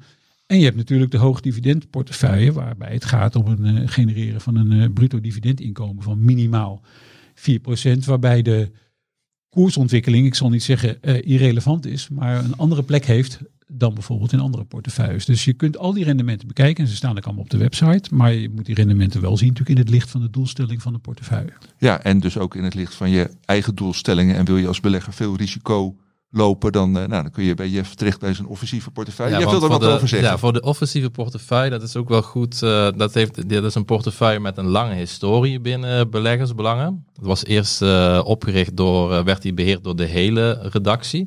Volgens mij had iedereen dan eh, inbreng in eh, ja, gezamenlijk hoe die tot stand kwam, de indeling van de portefeuille. Maar gedurende ja, de looptijd van de, van de portefeuille, want die is al best eh, lang ja, actief, zijn, is er ook iedere keer een andere beheerder eh, geweest uiteindelijk en een andere strategie. Want sinds 2019 ben ik betrokken bij de offensieve portefeuille. Eerst nog met een collega die inmiddels met pensioen is. En eh, ja, gaandeweg is wel steeds meer de, de nadruk komen te liggen sinds ik erbij betrokken ben op eh, ja, de kleinere bedrijven. Eh, dus het is ook een hele andere strategie geworden. Ja, waarom die focus op die kleinere bedrijven? Die worden vaak minder gevolgd door analisten. Die hebben vaak een mindere liquiditeit. En dat brengt een hoger risico met zich mee. En tegen dat hoge risico verwacht je een hoger rendement als je de juiste keuzes maakt. Dus ja, in de afgelopen vijf jaar is er wel duidelijk een andere strategie dan daarvoor. Eh, toen was het soms ook wel echt dat je een heel gespreid mandje had aan de opkomende markten. En ja, dat is nu echt duidelijk niet, niet meer het geval. Er worden duidelijke keuzes gemaakt in die portefeuille. Ja, ja. Nee, eh, helder, eh, goede aanvulling, eh, Jeff. En ja, we zijn niet allemaal de dividendportefeuille die door Menno is, is opgezet en tot op de dag van vandaag volgens mij, nou, weet, weet ik wel zeker, op dezelfde manier wordt, eh, wordt beheerd. Dus eh, ja, nee, hartstikke goed. We gaan eh, naar het volgende hoofdonderwerp. Voorkennis. Want dat is eh, last but not least eh, Martijn van Herpen aan mijn linkerkant. Martijn, jij hebt ook een eh, mooie tip bedacht, eh, uitgekozen. Vertel. Nou, mijn be- beste belegging ooit. De vraag dat ook een mooie tip is. Nou, ik denk het misschien wel. Ik, ik zat eerst te denken, ehm, als je het hebt over rendementen, dan heb ik ooit eh, ING op een, een, uitspraak voor Wouter Bos gekocht in de kredietcrisis. Die zei van, ehm, het is een te groot risico voor de Nederlandse staat om ING te nationaliseren. Eh, nou ja, toen dacht ik van, dat wordt nooit genationaliseerd, dus de aandelen zijn niet in gevaar. Ik heb het op 3 euro gekocht en volgens mij boven de 10 binnen twee jaar verkocht. Nou ja, qua rendement was dat geweldig, maar dat zou ik nu nooit meer doen, want dat is gewoon volgens mij een, een hele risicovolle belegging geweest zonder goed te weten waar ik het over had. Ehm, dus waar ik wel voor kies, ehm, dat is Pepsi. En waarom nou Pepsi? Wel net het verhaal van, van Van Karel met een x aantal beleggingen die eh, nou in ieder geval op korte termijn best wel naar beneden zijn gegaan. En ik merk bij mezelf van dat soort beleggingen word ik zelf altijd wel onrustig. Dus wat ik in mijn eigen portefeuille steeds meer doe, is ik heb aandelen in bezit die voor lange termijn gewoon prima doen, waar ik eigenlijk weinig naar hoef te kijken. Ehm, En daar heb ik ehm, eigenlijk ja, gewoon een, een setje van een lijstje van gemaakt. Makkelijk om te, eh, even zes puntjes. Makkelijk om te begrijpen, ook waar de concurrentiekracht vandaan komt. Dat is één. Eh, twee is stabiele omzet en winstgroei. Nou ja, wat daarin ook makkelijker maakt, eh, is omdat ik dan makkelijker meerdere aandelen kan volgen. Ehm, als je gewoon weet wat stabiel is, dan is het ook niet per kwartaal heel belangrijk om precies alle details te volgen. Dus dat vind ik zelf prettig. Nou, vervolgens vind ik het heel prettig om relatief stabiele aandelen te hebben die ook gedurende recessies geen grote terugvallen hebben. Nou, voor Pepsi is dat eh, in terugval van kredietcrisis, coronacrisis, maar ook rond 2001, de dotcom-crisis, is die met eh, een derde teruggevallen. En dat is relatief eh, gering. Ja, in ieder geval duidelijk ja. minder ook dan dat de gele beurs eh, eh, is teruggevallen. Wat ook heel belangrijk voor mij is om relatief goed eh, in te kunnen schatten wat een redelijke waardering is. Nou, als ik dan bij Pepsi kijk, dan zit je zo'n beetje rond de koers-winstverhouding van 22. Nou, een koers-winstverhouding moet je altijd mee uitkijken bij de meer cyclische bedrijven. Maar doordat Pepsi in dit geval een relatief stabiel en voorspelbaar bedrijf is, de koers-winstverhouding ook best wel een goede indicator. Ehm, dus dat is voor mij makkelijk. Ehm, en wat ik ook belangrijk vind is om goed te kunnen inschatten wat de eh, winst per aandeel zo'n beetje over pak een beet eh, vijf jaar is. Dan heb ik daar al een beetje eh, naar gekeken. Nou, laat ik zo zeggen, ik zal eerst even nog een beetje de concurrentiekracht pakken. Want wat doet Pepsi ook? Eh, dat is ook het, het makkelijk te begrijpen. Drank, dat kent iedereen. Pepsi, Cola natuurlijk, 7-Up, Lipton Ice Tea en ook de sportdrankjes van Gatorade. Dat is een beetje 40% van omzet. Nou, dat is ook een bijkomend voordeel dat het een breed gespreid ehm, eh, bedrijf is. Ze doen natuurlijk ook nog wat ontbijtgranen van Kweker. En wat me vooral ehm, boeit is eh, het, het chips segment. Ehm, ik stond een keer ook voor het schap. En dan ga je kijken van, nou, je weet, Lees Chips is van Pepsi. Ehm, in alle varianten. Je weet ook Cheetos en Doritos, maar je denkt van ja, wat zal dan eh, van andere merken zijn? Pak bijvoorbeeld Davis borrelnootjes, van wie is dat dan? Nou ja, wat schets je verbazing, of misschien ook niet, ook dat is van Pepsi. Dus als je echt een keer voor het schap van een supermarkt kijk maar eens een keer. De helft misschien wel meer van alle dingetjes aan zoetjes, zoutjes en snacks wat je daar kunt krijgen, is van Pepsi. En eh, wat in mijn belang daarin ook weer prettig is, dat gaat in op het gedrag van mensen. Als mensen eenmaal gewend zijn aan een zakje chips en ze weten dit vind ik lekker. Nou ja, in praktijk blijven ze dat zakje chips pakken. Dus ook daarin is gewoon de eh, voorspelbaarheid van Pepsi heel erg groot. En wat dan ook nog een puntje is, ik werd zelf ook grootgebracht met de chipsje eh leeschips. Nou ja, ik denk mijn kinderen, eh, chips eh, is niet per se, per se het allergezondste. Ik hou mijn kinderen daar voorlopig nog even weg van. Ze zijn nu net twee en vier. Dus dat zei ik ook bij een verjaardag tegen mijn ouders van nou, doe ze maar geen chips, want we kennen ze nog niet. Dan zeggen zij, nou dan weet jij niet wat ze bij ons krijgen. Dus weet je, als ik ze zelf niet groot breng met chips, dan, dan laten opa en oma wel proeven eh, aan chips. En vervolgens blijven ze erom zeuren. Dus ja, eigenlijk automatisch ook is dit een soort van recessiebestendig aandeel wat, ja, wat gewoon doorgaat. Ehm, dan even wat ik net noemde, de voorspelbaarheid. Nou, kijk gewoon een beetje naar wat analisten en, en, en ja, ook wel een beetje eigen schatting is dat. Ehm, de, de afgelopen, ik ben teruggekeken, zeven jaar. Van wat hebben ze nou aan omzet gedaan? Een beetje vanuit 2016. Nou ja, je ziet die omzet gewoon een kleine 63 miljard, 63,5 miljard, 65 miljard, 67 miljard, 70 miljard, 79 miljard, 86 miljard. Nou ja, nu is het afgerond 92 miljard was het eh, in Groeit best flink. 2023. Nou ja, in ieder geval gestaag. Het is, niet, Ja. het is even kijken, de afgelopen zeven jaar 46 procent. Dat is ja, 5,5 procent per jaar. Is, is niet heel spectaculair. Maar in deze periode zit ook de coronaperiode. Ehm, je hebt niet gemerkt wanneer nou in dat lijstje, wanneer de coronaperiode was. Het gaat dus gewoon altijd door. Dat geeft mij ook weer het geruststellende gevoel van ongeacht recessie of wat er ook gebeurt, dit bedrijf komt er wel doorheen. En als je dan ook hebt over eh, een koersdip, bij zo'n koersdip van Maersk of Maersk, eh, hoe ik dan even uitspreek, word ik zelf onrustig, want ik weet niet precies wat er aan de hand is. Ik vind het ook lastig om te voorspellen.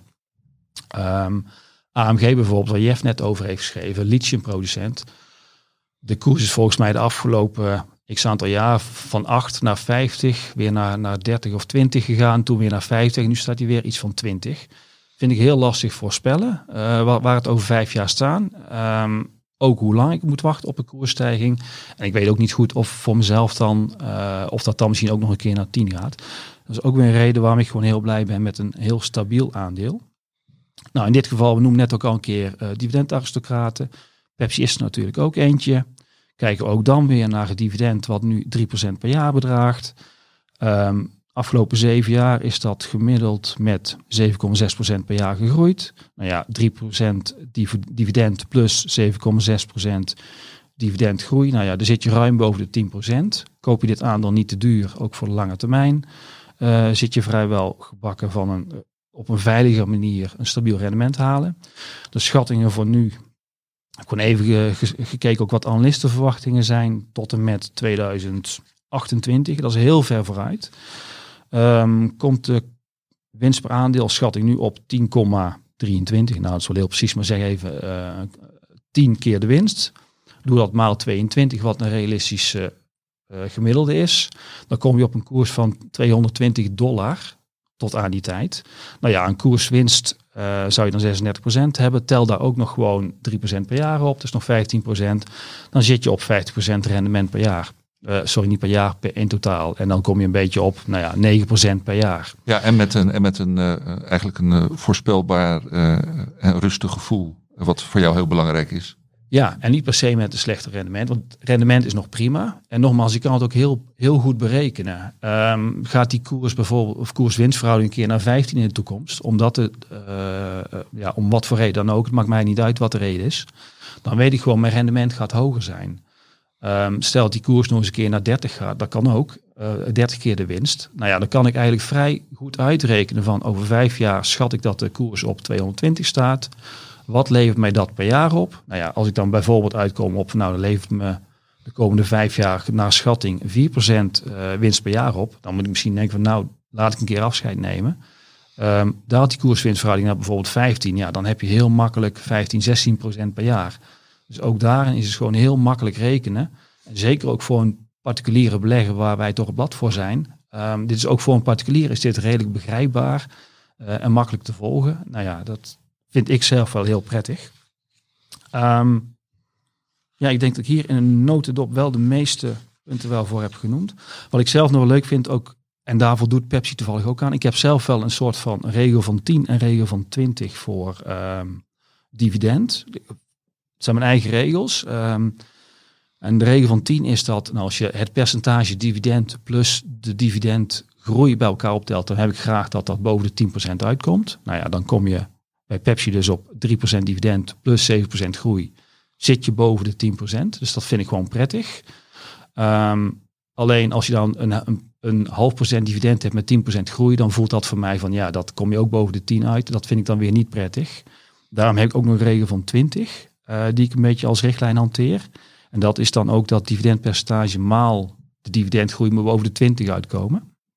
Um, nou ja, in dit geval van Pepsi, 3 maal 7 is 21, komt boven de 20 uit. Dus ook dat zijn gewoon even vuistregels, waardoor ik dit gewoon een prettig aandeel vind. Um, nou ja, en het staat op dit moment ja, toevallig precies op uh, 25 keer de um, koers-winstverhouding. Ja, want we hebben het gehad over all-time highs en, uh, en uh, buy the dips. Waar, ja. waar bevindt deze zich uh, nu? Um, all-time high was afgerond in mei 2023. was het afgerond 197 dollar. Nu staat het op 165 dollar, dus het zit er zo'n 20% onder. Nou ja, dat, um, dat lijkt toch inderdaad een instapmoment als je naar die lange termijn kijkt. Ja, alleen nogmaals, het is afhankelijk van wat je wilt. Uh, nogmaals, de koers, koers-winstverhouding is nu 22. Dat is historisch, is dat ongeveer juist. Ben je nou echt een, een belegger die zegt van ik wil goedkoop uh, kopen, dan moet je wachten tot de verdere dip. Ja, die komt misschien niet. Um, heb je nog geen positie, je kunt ook een eerste instap maken uh, en later nog bijkopen. Dit is niet een aandeel wat, wat een bleeder zal worden, kan ik me niet voorstellen. Weet je, het gaat jou om de voorspelbaarheid en uh, ja, gewoon de, de, de, rust die het je geeft om in iets te beleggen waarvan jij het idee hebt van ja, dit gaat welke crisis dan ook niet heel erg hard onderuit. Nou ja, misschien wel, maar ook dan weet ik, uh, gaat het onderuit, dan is het een kans. Daar heb, heb ik zelf geen enkele twijfel over. Nee, dus, en je uh, hebt hem zelf ook in, in portefeuille. Ja, dat, heel goed om te zeggen. Ja, ja, ja. ja want jij be beheert geen voorportefeuille op dit moment. Nee. Wie weet wat er gaat komen voor, voor ons. Maar uh, je hebt uiteraard wel een privé portefeuille en daar, uh, daar zit deze in. Ja. Oké. Okay. Ja. En mag ik nog wat, ja, het zijn niet per se tips, maar denk je nu van, nou, Pepsi is niet mijn aandeel. Kijk, McDonald's bijvoorbeeld zou ook zo'n zo'n type aandeel kunnen zijn. Walmart ook, maar ze zijn allemaal, zijn ze redelijk aan de prijs. Ja, en deze vind je gemiddeld aan de prijs. eh, Ja, gemiddeld. Ja, ja. Ja. oké. Nee, hartstikke goed. Eh, nou, komen we langzamerhand eh, richting eh, afronding. En afronding is uh, traditiegetrouw in eh, de podcast. Heel, heel even kort vooruitblikken op eh, de komende week. Eh, Martijn, eh, nou, ben, eh, als jij kunt zeggen waar jij voor de komende week met name naar uitkijkt. Ik, ja, in het eerste geval kijk ik uit naar. Ik heb de portefeuille, of niet portefeuille, het, het, groepje Media, Recreatie en Entertainment er ook bij gekregen om te volgen. En ehm, gisteren is Universal, Universal Music Group, of UMG, naar buiten gekomen. Daar ga ik een artikel over schrijven. Dus de eerste keer dat ik dat ga bekijken. En morgen komen de jaarcijfers van Corbion. Hebben het in deze podcast ook al een paar keer over gehad. Ja, interessant eh, of daar nog iets bijzonders uitkomt. Ja, wel een eh, aandeel met eh, de nodige onzekerheid, eh, toch? Ja. Ja, Mooi aandeel, maar ik blijf er zelf dus niet in. nee. Oké, helder. Eh Jeff, waar kijk jij eh, aankomende week eh, met name naar uit? Eh, ja, niet specifiek iets bijzonders. Ik ga dus eh, goed kijken naar al die deadlines om je in te schrijven voor de vergadering van aandeelhouders. Want ja, als je te laat bent, dan mag je niet komen. En dan kun je En- geen cake eten. Dat klopt, dan is er geen cake voor, voor, voor jou, Nee, ligt er nee, dan klaar. nee, en ja, in het kader nog van dat, eh, ja, van spreiden is lijden. Het is zeg maar, ja, eh, als je kiest van spreiding is denk ik wel goed om altijd aan te brengen. Zeker ook als je minder ervaring hebt als eh, bijvoorbeeld particuliere belegger. Dan zou ik zeggen van ja, focus inderdaad heel erg ook op spreiden. Maar ook als je naar individuele aandelen kijkt, van hoeveel kun je er nu volgen? Ik volg dan voor de offensieve portefeuille 10 tot 15. Maar in die, in die aandelen die daarin zitten, zit wel heel veel spreiding in. We hebben net TKH besproken, die zitten in glasvezelkabels, die zitten in eh, stroomkabels, ze zitten in eh, bandenbouwmachines, ze zitten in verpakkingmachines voor de, voor de eh, farmacie. Ze zitten in eh, 3D-kamers en we hebben bijvoorbeeld ook een, een aandeel als NEDAP zit erin. Wat doen die? Ja, ook heel veel verschillende activiteiten van digitalisering van gezondheidszorg. Maar ook bijvoorbeeld zitten ze in de veesector met eh, allerlei producten. Dus die aandelen die erin zitten, die, die zijn ook behoorlijk, hebben die veel verschillende activiteiten. Dan heb je daar toch wat spreiding, maar je kan die aandelen dan wel specifiek heel goed volgen. Oké, enige nuanceringen in je eigen bouwde uitspraak Yes. wilde je aanbrengen. Oké, hartstikke goed. En eh, misschien eh, dat beleggers jou wel gaan ontmoeten bij de aandeelhoudersvergaderingen van een van de mooie bedrijven in, in Zou leuk de zijn. sector. Ja, ja. En eh Stefan, waar kijk jij voor aankomende week het meeste naar uit? Nou, niet alleen aankomende week, maar ook nog ietsje verder. Ehm, wat mij wel wat zorgen baart, is de oorlogsretoriek nu ook vanuit West-Europa. En ja, daar sluit eh, helaas bijna naadloos op aan de jaarcijfers van Rijnmetaal op 14 maart. En dan zullen we gaan zien hoeveel van die eh, kolossale orders van de Duitse overheid weer verder door gaan komen. En hoe de ehm, winstontwikkeling zal zijn. Ik denk dat ze niet helemaal de verwachtingen over 2023 zullen inlossen. Deel gaat verschuiven naar 2024. Ehm, en dan, ja, dan zal helaas duidelijk worden welke omvang eh, die eh, oorlog in Oekraïne wel niet heeft. Want de grootste orde toename bij Rijnmetaal zit toch in de eh, productieorders voor munitie en tanks. Ja, Eh, dat is geen vrolijke afsluiting, maar eh, nou ja, het is dan ook een serieuze show. Dus eh, het is zoals het is. Eh, ga ik afkondigen met alle zes de specialisten die hier afgelopen anderhalf uur aan tafel hebben gezeten. Hartelijk te bedanken. Kijkers en luisteraars ook heel erg bedankt. Volgende week, 7 maart, dan zit ik hier weer voor dan de 151ste aflevering alweer van deze podcast. Met eh, Martijn, die links naast me zit, en Menno, die eh, vanaf eh, de tribune zit toe te kijken op dit moment. Heeft u vragen voor een van beide heren, mail dan naar voorkennis.beleggersbelangen.nl. Nogmaals, bedankt iedereen en tot volgende week.